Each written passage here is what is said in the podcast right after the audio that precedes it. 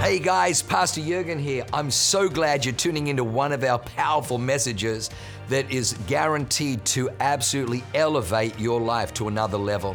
At Awaken, we only want to preach fresh, real, powerful to help you grow stronger in your walk with God, develop your faith so you can take more territory. I'm praying that God blesses you and enriches your soul as you listen to this amazing word from God. God bless you. So, let me just take a drink to that. Yes, cheers to you. So tonight, the message I want to bring to you on that vein is called Busting Intimacy Issues. Bust them out. Bust them down, right? And I feel like what God gave me for you all tonight is three truths that are going to help you enter into intimacy with God. Because like I said, once that relationship's right, then how we relate to each other, healthy intimacy to one another will be restored. And then I have one little amazing benefit that comes with that intimate relationship with God that I'll share at the end, okay? So starting off, really what I think, if you've been around or reading the Bible much, you know that it's God's desire for you to be his intimate friend. You know this, right? But it's up for us to choose to step into this, out of servanthood, engaging him like master, into intimacy. It says in James 4:8 that if we draw near to God, he will draw near to you. So we have to go first. So it's not that God doesn't, like, he's already made the way. He wants it. He's made a way for it. The issue isn't his desire, it's our willingness to step into it, okay? So if we draw near to God, then he will draw near to us. Through Jesus, he made it so that there's so much favor upon us in how we connect to God, that when we see, he is the bridge, okay? And in John 15:15, it says, "No longer do I call you servants, for a servant does not know what his master is doing, but I have called you friends. For all things that I heard from my Father, I have made known to you." So he doesn't call us a servant.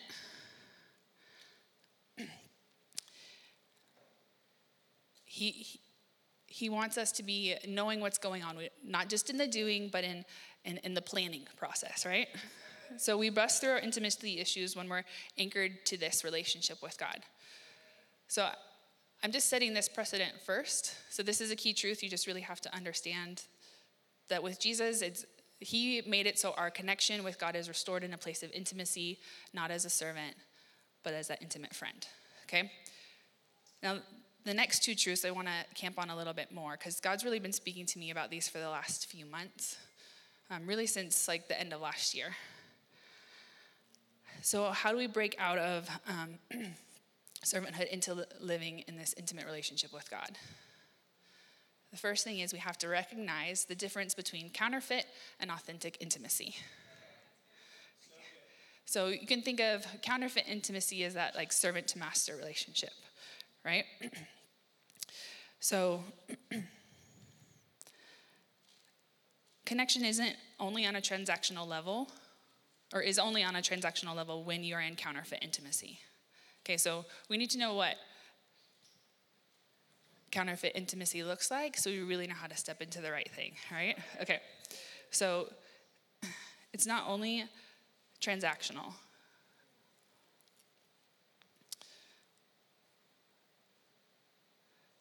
I'm feeling so much of the presence. Let me come back. Okay, so let's talk about what that servant-master type of relationship or the counterfeit intimacy looks like, okay? Counterfeit intimacy is you're only about the doing. What can I do for you, or what can you do for me? Okay, so you're on a surfacey level. It's about convenience of the interaction, when it serves you, when it's good for you. It's finding validation in works and accomplishments alone. So, yes. Yes. And it's more about the surface than the heart. It's about how things look, not about how things really are. It's what other people can see, not the stuff that's been shoved under the rug and hidden away, right? And it's also living in an atmosphere of comparison or criticism.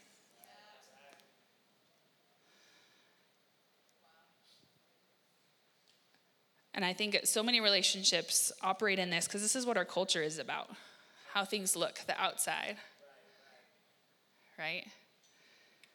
And then when we step into authentic intimacy, it's validation that needs to only come from that intimate friend. Like I think about with Alex, he prefers that I don't wear makeup, so I often don't.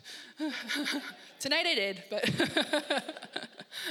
So there's things that change when we have that intimate friendship, stuff that we just don't care about anymore because we're going for that audience of one, right? There's pursuit of passions of the friend and a vulnerability of your own.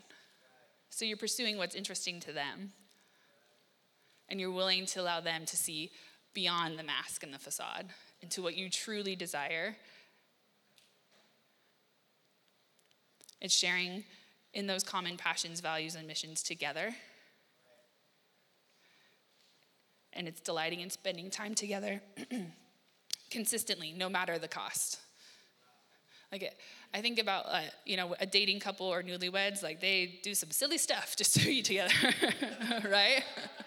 Like staying up all night or, this is crazy stuff to make sure that you have more time together, right? Authentic intimacy is fighting for the friend's desires and knowing the same will be done for you. So their interests become your interests. And you will go to bat for that to happen for them. Right? How much does God do that for us? And it's consulting one another about the plans for the future. So I think this is interesting because we know to go to God about our plans for the future. But when you're in an intimate friendship, he'll actually do this with you. Think about like Moses. God was really upset with the Israelites and he was going to do some bad things to them. And Moses convinced them otherwise. All right? And then authentic intimacy is knowing and trusting each other very deeply, even with the deepest dreams and secrets.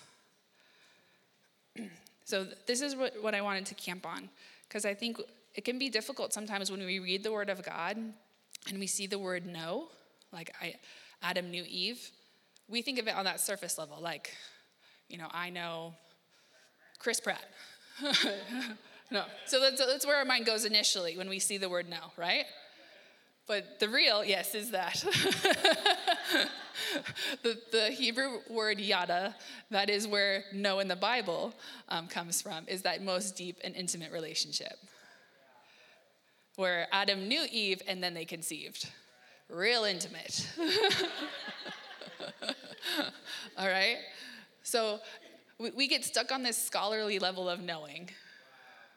Like knowing about somebody, knowing of them, versus engaging the heart. So it says best, I think, in Psalm 27, 8, my heart has heard you say, come and talk with me. And my heart responds, Lord, I am coming. My heart has heard you say, not my head, my heart, right? So we have to recognize that it's God's desire for us to be his intimate friends, recognize the difference between counterfeit and authentic intimacy, and then we have to recognize that intimate friendship is conditional. It is not automatic. And I think we think conditions are bad, but if you think about a marriage, conditions are actually very healthy.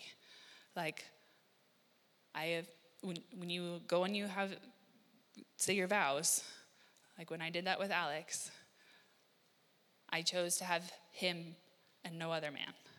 That's a good condition. Very good condition, right?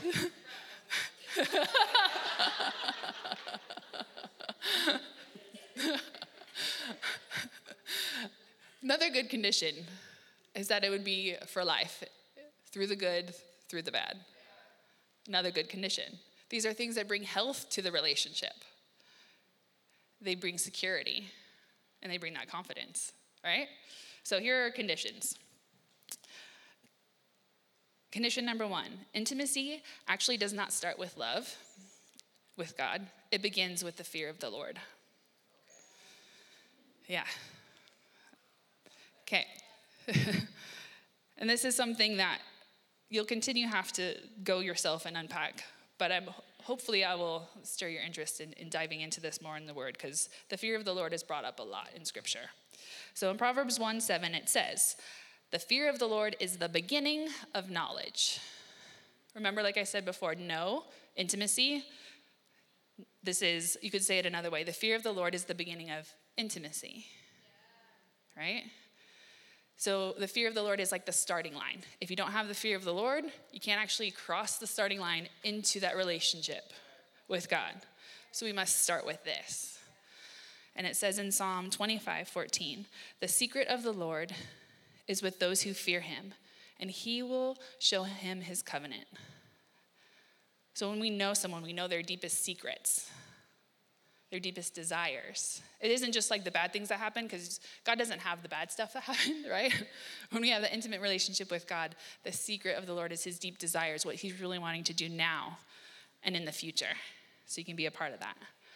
And it also says in the New Living Translation, the Lord is a friend of those who fear him.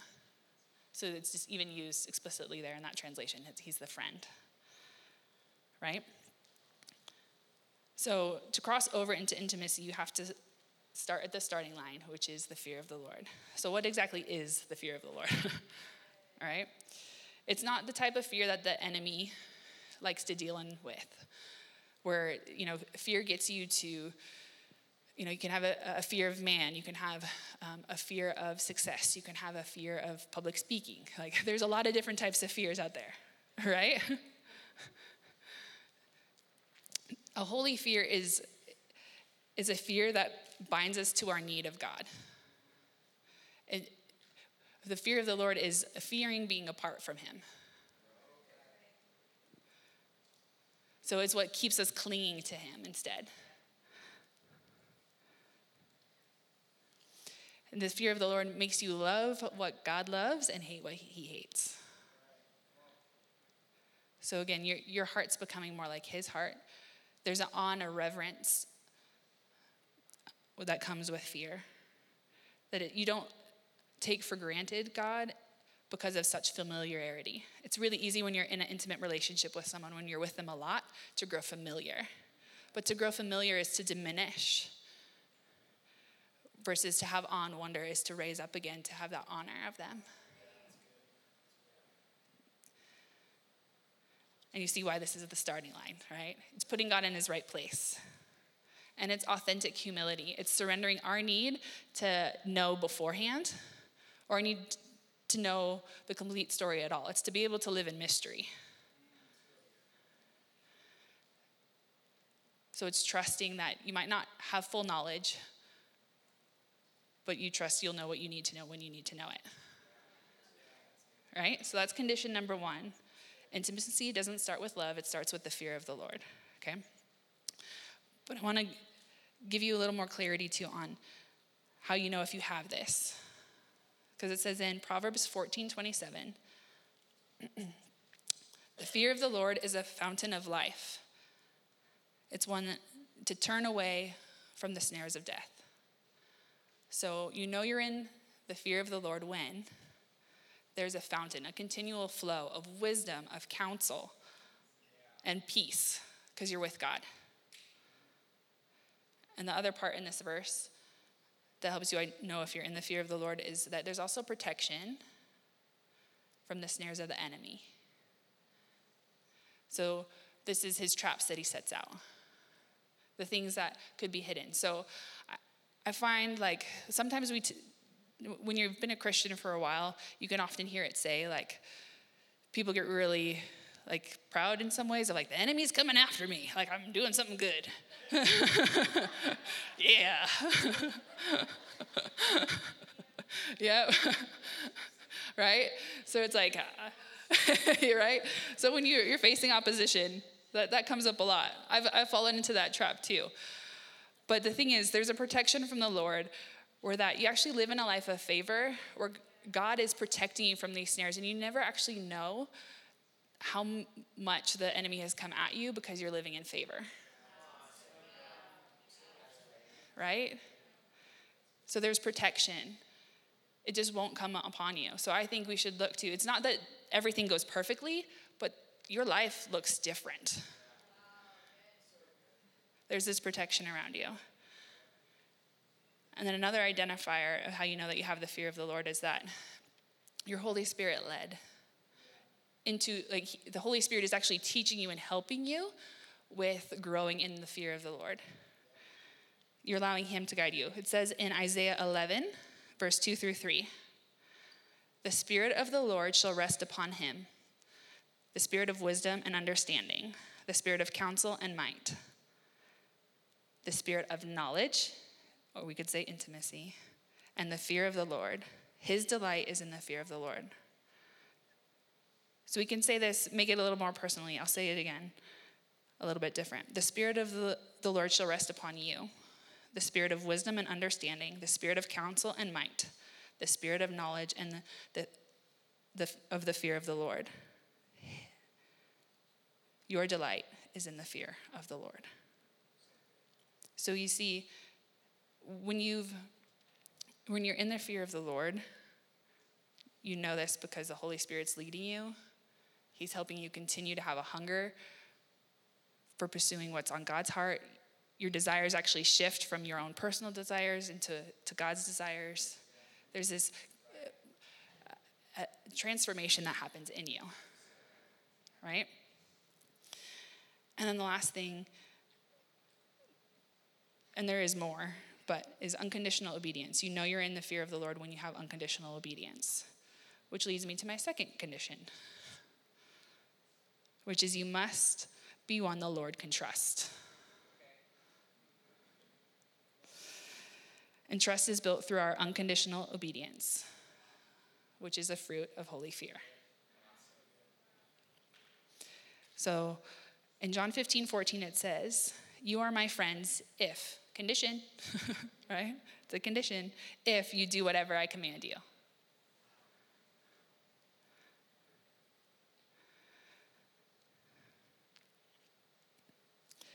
I know this is a little bit of a heavier and deep topic today, but I think what God's doing right now is just simplifying the process of how to walk this life with him. We make it so complicated, and the beauty of the truth of God is that he is simple, and his simple truths cut through confusion. They cut through chaos. And I wish I was more like my husband and had some of those witty banter comments that he makes. I'm preaching. And they'll do it for me right now too, so yes.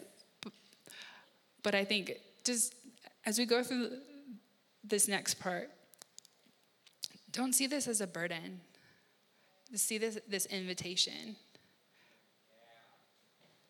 into greater. Okay. So Jesus said for us, we are supposed to be obedient to his commands. So this isn't just what's written in the word. This is what he speaks to you directly, his spoken word or a rhema word. So as God speaks, that is a tall order. I understand that. But when we know what we're, like, the reward behind it, there's so much more motivation to do it. Right? So I read a book earlier this year called The Awe of God by John Bevere, and he goes into unpacking really what the fear of the Lord is, much more deeply than I'm doing right now. But I think he defines obedience really well, so we can understand what true obedience looks like. He says that obedience has five key components. It's to obey instantly, so the first time God asks something. That's hard. Again, even when it came to marrying Alex,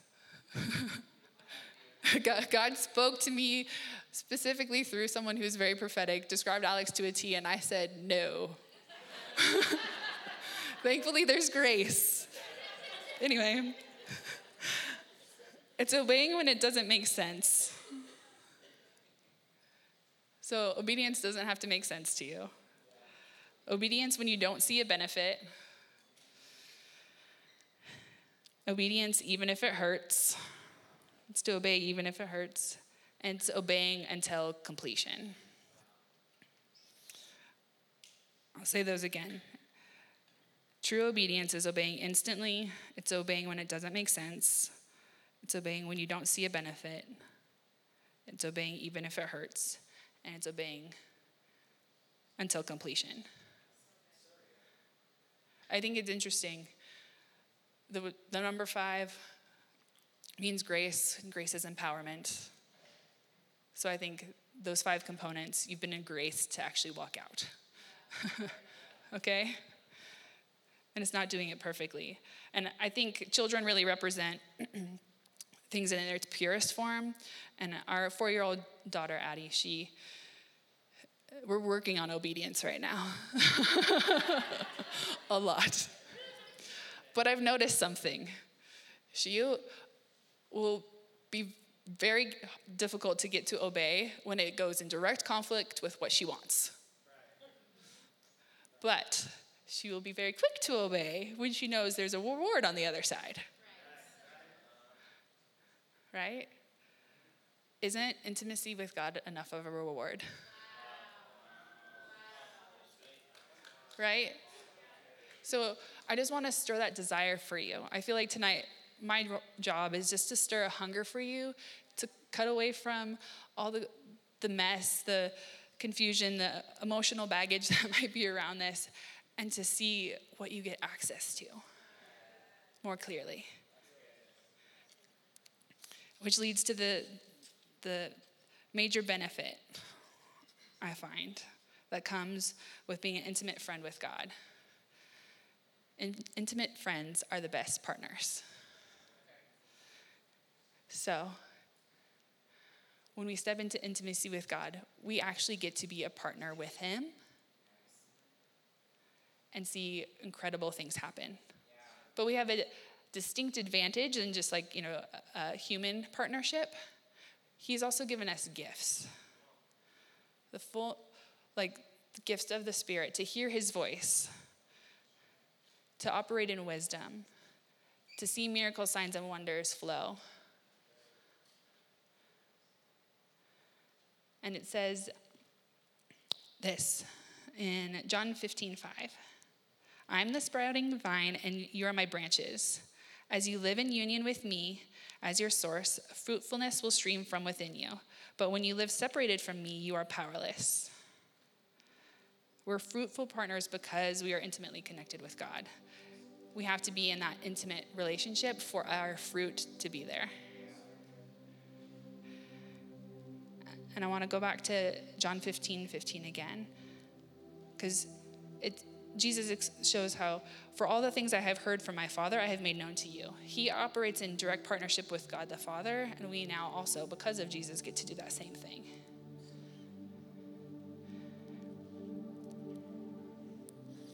And the purpose of our partnership with God is all about connection, right? It's connection to Him, but also helping connect other people to God and to each other as well. If you look at the gifts, all of them are actually designed to help strengthen connection. The gift of prophecy, hearing God's voice, what He has to say about right now and in the future, what He wants to do in you. A word of knowledge, again, connection, feeling known by God. Word of wisdom, giving you strategy, helping bring clarity to a situation. Gifts of healing, restoring what's broken. And there's so much more. So I don't want to just talk about this. I want to be able to help us step into an experience of this tonight too. So we're going to do a couple of things to really help you encounter God intimately tonight. But again, you actually have to, God's put the ball in your hands to now run with. So you get to choose to do that or not. So the first group of people I want to pray for are those of you that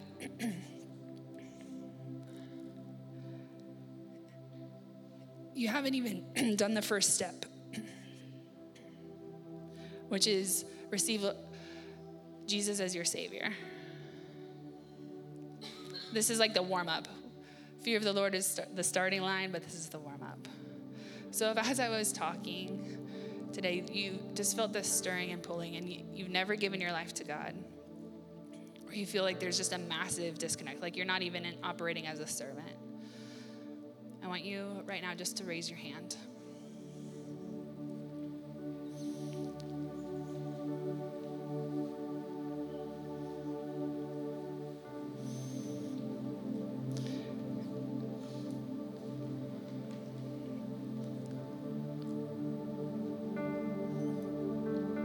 I'm giving you a second. I know you're wrestling. I feel like there's just one key person.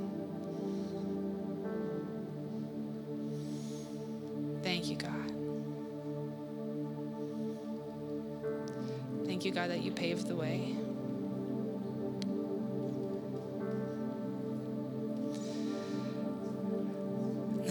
The next person, and I think it's probably a group of people I wanted to pray for, are those of you that are wanting to renew your wonder in God, your awe. You recognize that you've treated your relationship with God too familiarly.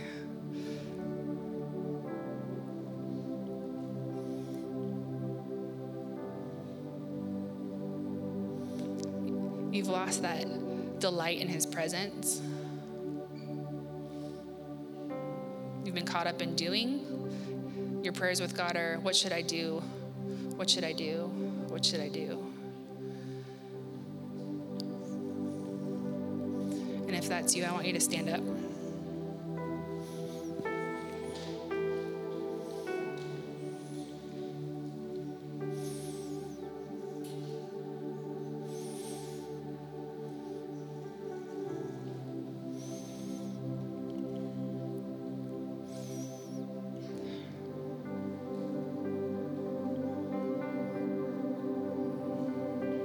Lord, I thank you. Stand for you, God, that you've already gone ahead and you've blazed a trail. God, we repent. Each and every person who's standing, we repent together for treating you as lesser than the creator of the universe, as the author of time, as our Heavenly Father, as our protector,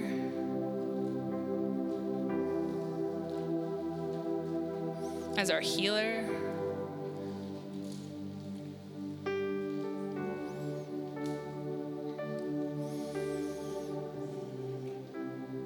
God, realign us.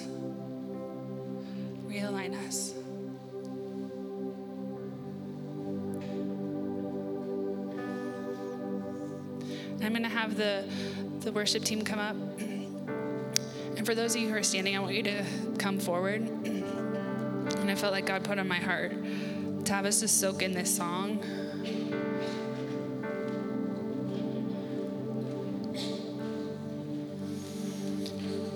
there's just going to be a new delight that comes in your heart and how you partner with God,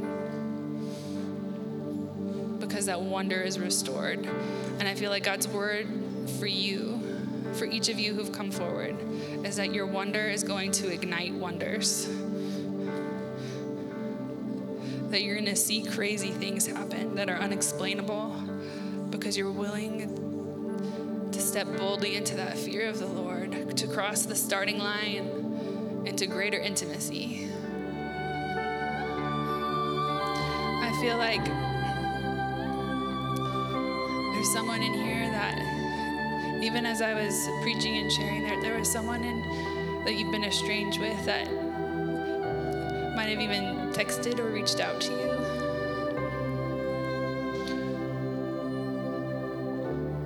If that's you, would you reach your hand?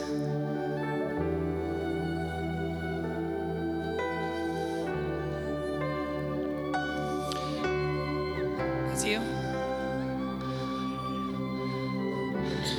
God's restoring that relationship. And I just sense that there's a lot of bitterness and resentment that's in your heart still.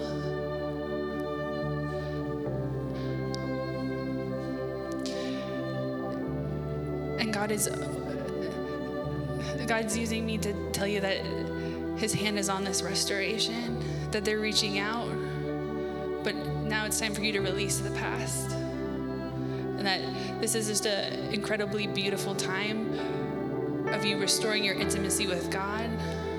I see your relationship has kind of been a little of a roller coaster even with him. Is that true? Yeah.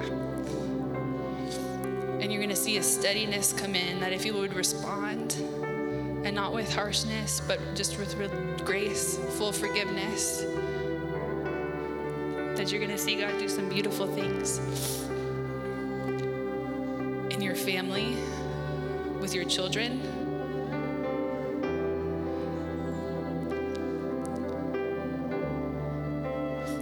To see fullness of health coming to you too.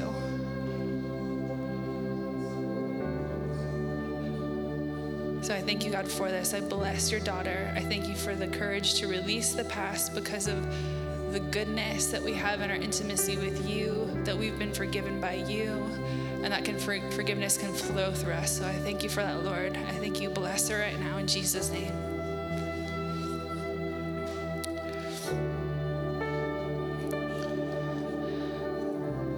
I felt like God wants to restore contentious marriages too.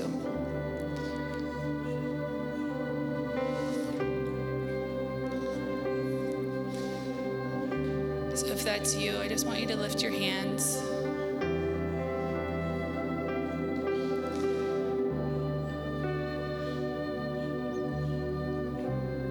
God is the God of unity, and I feel like today what God's doing is he's knitting your heart to his heart. He's releasing you from any shame, any condemnation that you've had over yourself.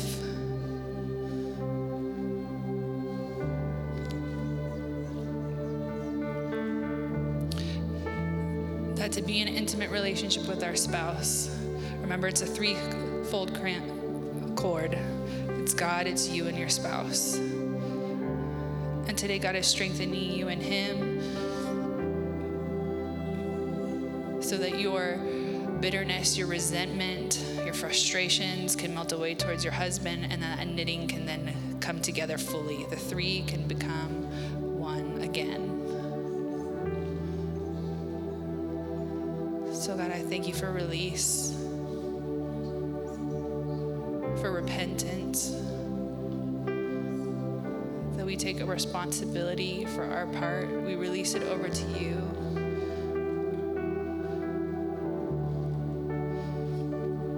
And I thank you for a boldness and a courage to walk out the restoration path again, full obedience, doing it the first time, doing it even if it hurts, if it doesn't make sense, to completion with you. We trust you with the outcome. We trust you with the journey as well. In Jesus' name.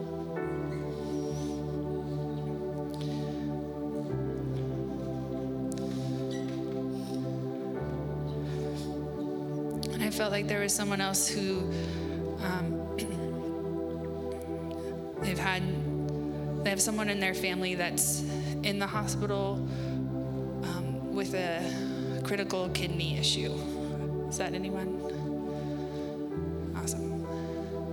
Teresa.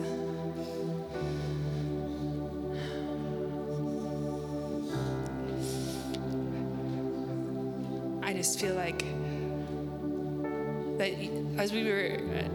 as I pray right now, I declare that the healing is happening, that as I declare it is finished, that you're going to call and you're going to declare it over them, and then that miracle report's going to happen.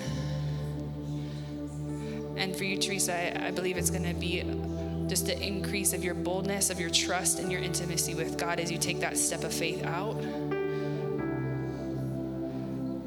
That you've been questioning where God is a lot more recently. And He wants you to know He's with you, and He's actually gone before you, and it's not by your strength. So I thank you, God, for that. I just release Holy Spirit over you, Teresa, right now.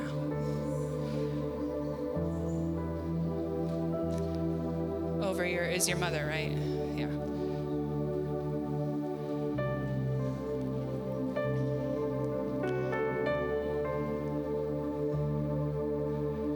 I thank you that your relationship with her, too, there's been strife and frustration there. And I see that this is a pivotal moment in bringing that restoration for you guys. So I thank you for it, Jesus.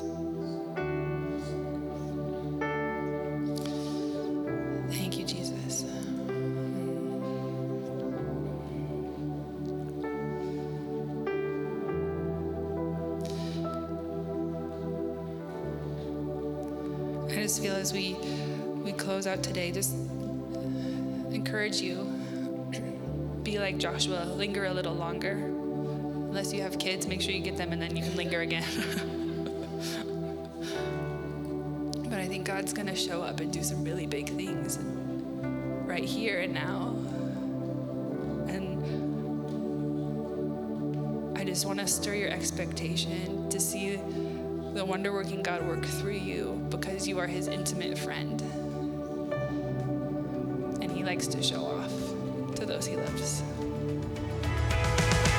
Wow, what an amazing word. I hope you enjoyed that as much as I did.